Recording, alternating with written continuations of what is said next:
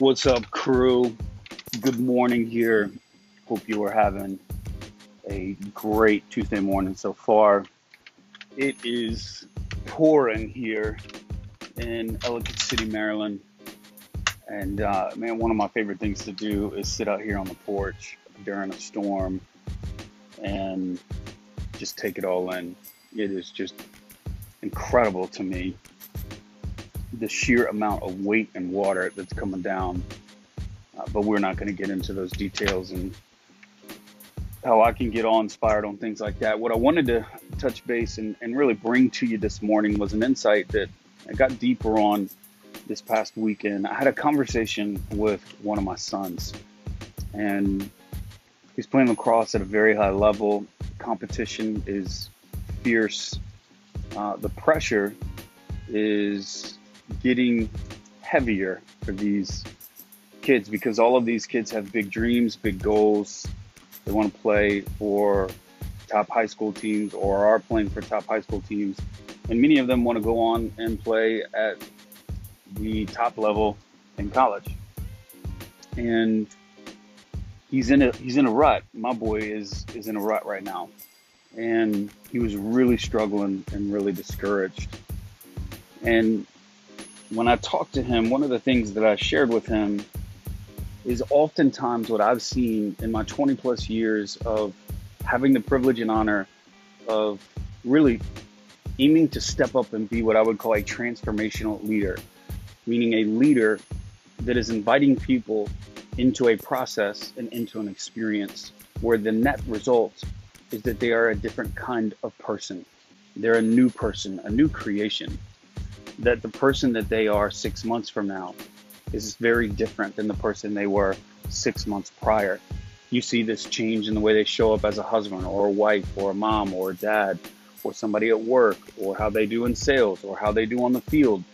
I've had the opportunity to coach and lead in so many different verticals, but the result has been I'm trying to do everything I can to utilize all of the resources that God has given me, all of the capacity God's given me to lead someone to a future place, a promised land, if you will.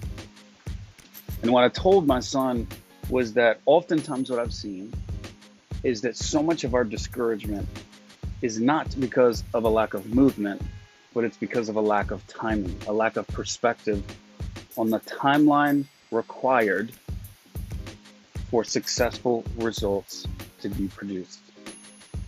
I think one of the biggest risks, and I've seen this over and over and over again, both in pastoral ministry, I've seen this happen in business, I've seen this happen in sports, especially at the youth age, is big success granted quickly without the needed root structure to support that success. I remember there was a kid two years ago that had the most potential and was the best kid on the field. And yet, all the praise, all the accolades, all the attention that he got was too much for the root system to support it. And so, what happened? He got derailed. He's no longer that kid anymore. He got surpassed. I see this a lot in business where sometimes you, you change something and you become that much more successful overnight, and yet you don't have the root structure to support it. I've seen the same thing in ministry. One of the greatest dangers is that you actually become too successful too fast. Classic example is people who win the lottery without the appropriate structure to know how to manage and multiply their money. And when you catch them a year later, they don't have it anymore. And so, one of the keys to understand here in the timeline of success is that the prize is not really the outcome, but it's the process along the way that not only creates that root structure to, to stabilize any success that you will have, but it's also that process, that character, that skill set that you develop that will enable you to be successful regardless of what the issue is.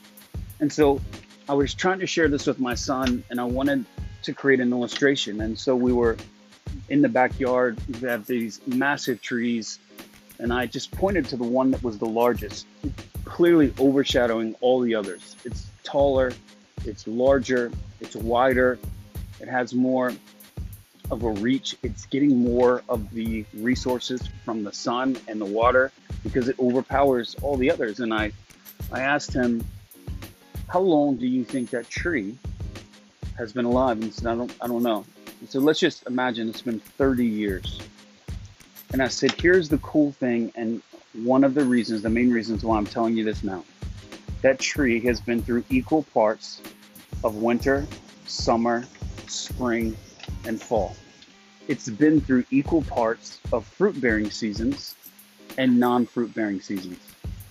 It's been through equal parts of barren land where it's uncomfortable and it's really more about pruning and death than it is about life and expansion.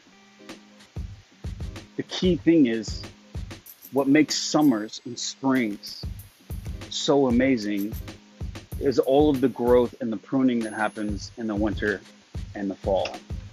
Right now, you're in a pruning season. Right now, some of you may be in a, in a wintry season where you don't see any fruit, where it's a pretty barren, stark land. And I know that can be a difficult place.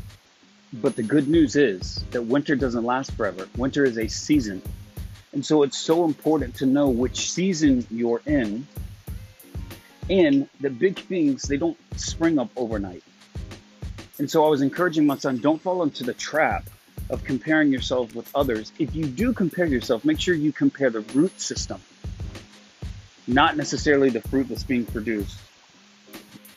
And number two, always remember that when you see something that has grown tall, that thing has gone through equal parts of cold in winter and summer and fall. And if you're in a winter season, let the pruning take its effect so that you can become someone different and bear additional and different fruit in the summer. And lastly, don't despise your small beginnings because small beginnings are a necessary reality for big things. That's all I got for you this morning. See you.